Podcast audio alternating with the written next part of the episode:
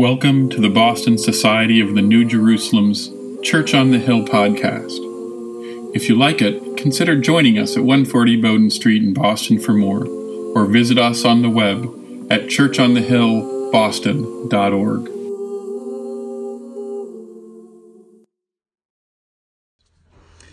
So here we are at Advent. Advent is a season that I get the sense most people are now celebrating the birth of Christ in Advent. But you used to celebrate, celebrate the darkness of life in Advent. Advent was a time where you looked at really the darkness. You didn't decorate your tree after Thanksgiving, you decorated your tree Christmas morning.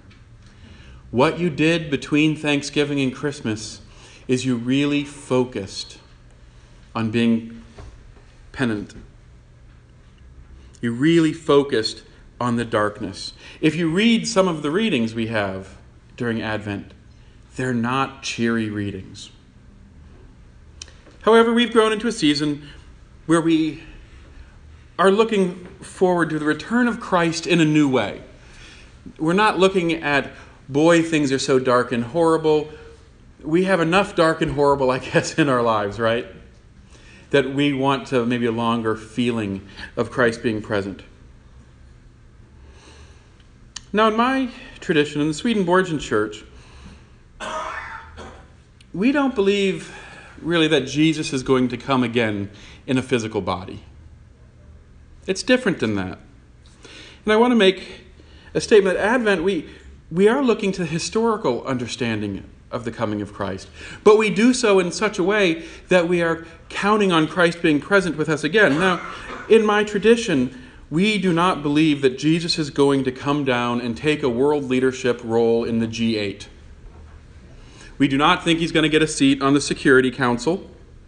We do not think he's going to hold public office. We do not think that Jesus is going to come in a way that people expect. Jesus comes through each of us. Jesus comes in our hearts, Jesus comes in our lives. The person of Christ actually becomes the core of who we are. So the world is moving toward a place, hopefully, of love, hopefully, of divine guidance. But it's not in the way of a major military victory, as some might think in reading the book of Revelation. And if you don't believe me, if you go back to the time of Christ, everybody was expecting a military takeover. Everyone was expecting someone like Moses, someone who would come in, conquer Pharaoh, and lead the people out of slavery. The people in Jesus' time we're looking for a military leader, a leader who is going to kick Rome out, who is going to establish Israel as the rightful leaders. And in the end, what they got was something really different. What they got was a transformation of existence itself. The freeing from bondage wasn't about the things of this world, it was about the things of the spiritual world.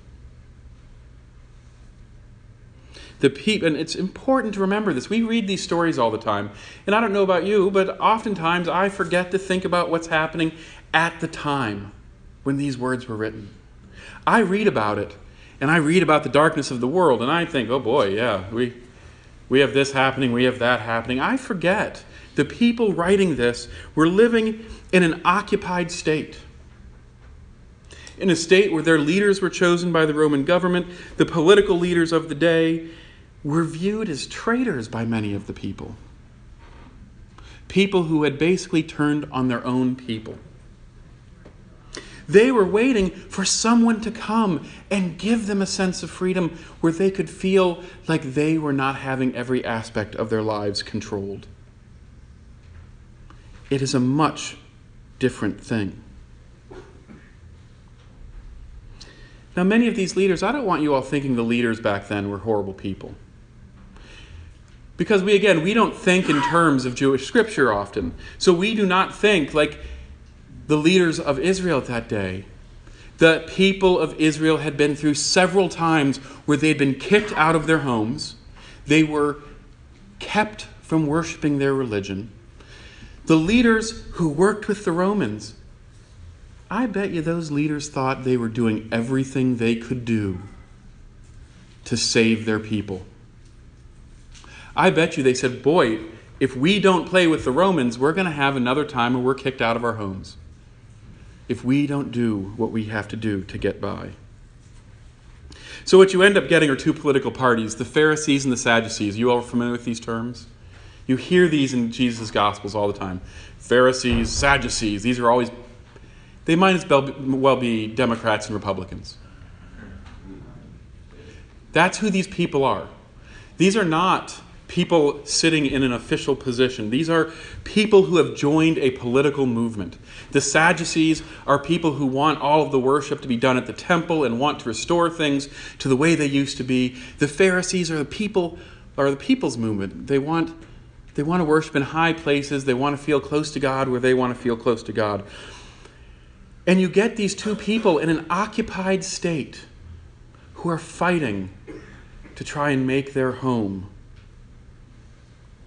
what it is they want it to be and not what the Romans want it to be. The Romans the Romans want to be able to collect tax, right? They want money.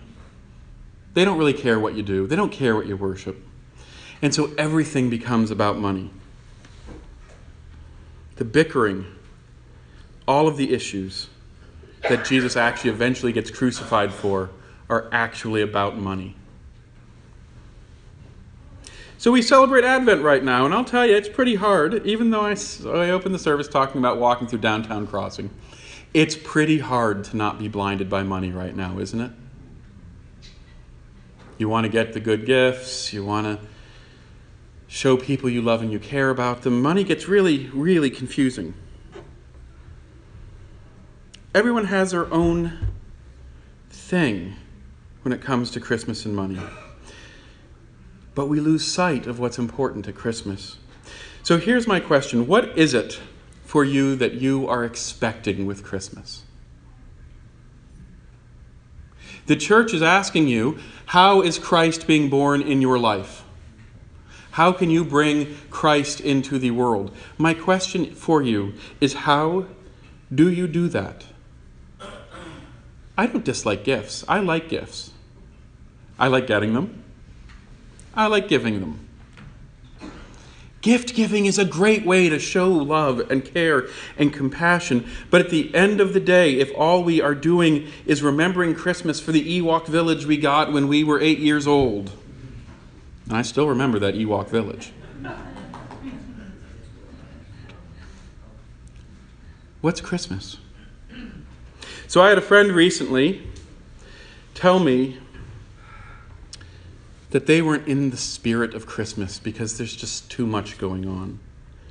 And I gave her my number one response, and I'm going to give a thank you to the choir here and to Carlton a little bit for this, which is singing Christmas carols. The best way to get in the Christmas spirit is to sing Christmas carols, right? And my, you know, I, I have industrial punk all the way to Perry Como, so I love I love any Christmas music. You, you put whatever kind of music you want with a Christmas message, I love it. But then there's something else that I told her. I'm like, the thing is that that maybe gets that tunes your brain. You know, we heard in our reading from Isaiah and from Swedenborg something about personal growth. It turns tunes our brains to have the idea that we need to be loving. But you know what we actually have to do? We have to commit to be loving. So I have a little challenge for you. Is every, anyone done with their Christmas shopping? Okay, one person. Okay. A couple people are done with their Christmas shopping. If you're not, and you're planning on going to the store, I have a little thing for you. Every time you get frustrated about standing in line, let the person behind you in front. Think about that. What would it be like if, when we are in our most frustrated, we could channel love of a complete stranger next to us? Maybe you're not Christmas shopping and you're just going to lunch. You can do the same thing at a lunch line. Think of something. Think of some way. Think of somewhere where you have the power to bring Christ into the world. You have the power to make the same decision that Joseph made. And I was thinking about this. It mentions in the scriptural passage about Joseph about how he didn't want to get embarrassed. It sounds like that. Well, you know what the penalty is for Joseph being embarrassed that his wife, that his wife to be was going to have a son? His embarrassment is that he had to go and find a new wife. Do you know what her punishment was? Stoning to death.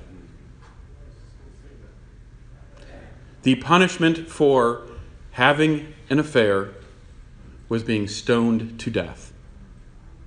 So dismissing her quietly was also a nice thing to do because it, it might save her from being killed. But he was a righteous man. And I love the word righteous, and I, I really like it. I was once insulted by someone telling me that I was righteous. I was trying to figure out why it was an insult, but I knew what they meant. Righteousness is about doing what's right. And honestly, Joseph was going to do what was not right. What was right for Joseph was to take her to the temple and tell the temple priest that she had committed this violation. That is what the law said to do. He was actually violating the law. Kind of weird. But instead, he became a righteous person because he was willing to accept the fact that the baby Jesus was the Son of God. This is our story. This is not a story about something that happened a long time ago. Each one of us have an opportunity to hear the message of the birth of love of Christ in our lives, and we have the ability to stone it, to dismiss it quietly, or we have the ability to welcome it into the world as God with us. This is what we do in the Christmas season. We stone what God is when we become full of anger at our Christmas shopping lines, when we become full of anger at the difficulty of even driving anywhere near a commercial establishment. And this is, again, for anyone who's in the morning class, I always, it always floods over to some degree. Every time I hear someone tell me how the marketplace has destroyed Christmas, I really want to turn around and give them a lecture about the evolution of Christmas because you know what? Everything that people value about Christmas has been based on the marketplace. The Christmas before the marketplace was like celebrating St. Ephrem Day. How many of you do that? It means you go to church and have communion and you go home. That's Christmas in the 1820s. Christmas in the 1820s was actually a festival where most of the men, between Christmas and New Year, just got drunk.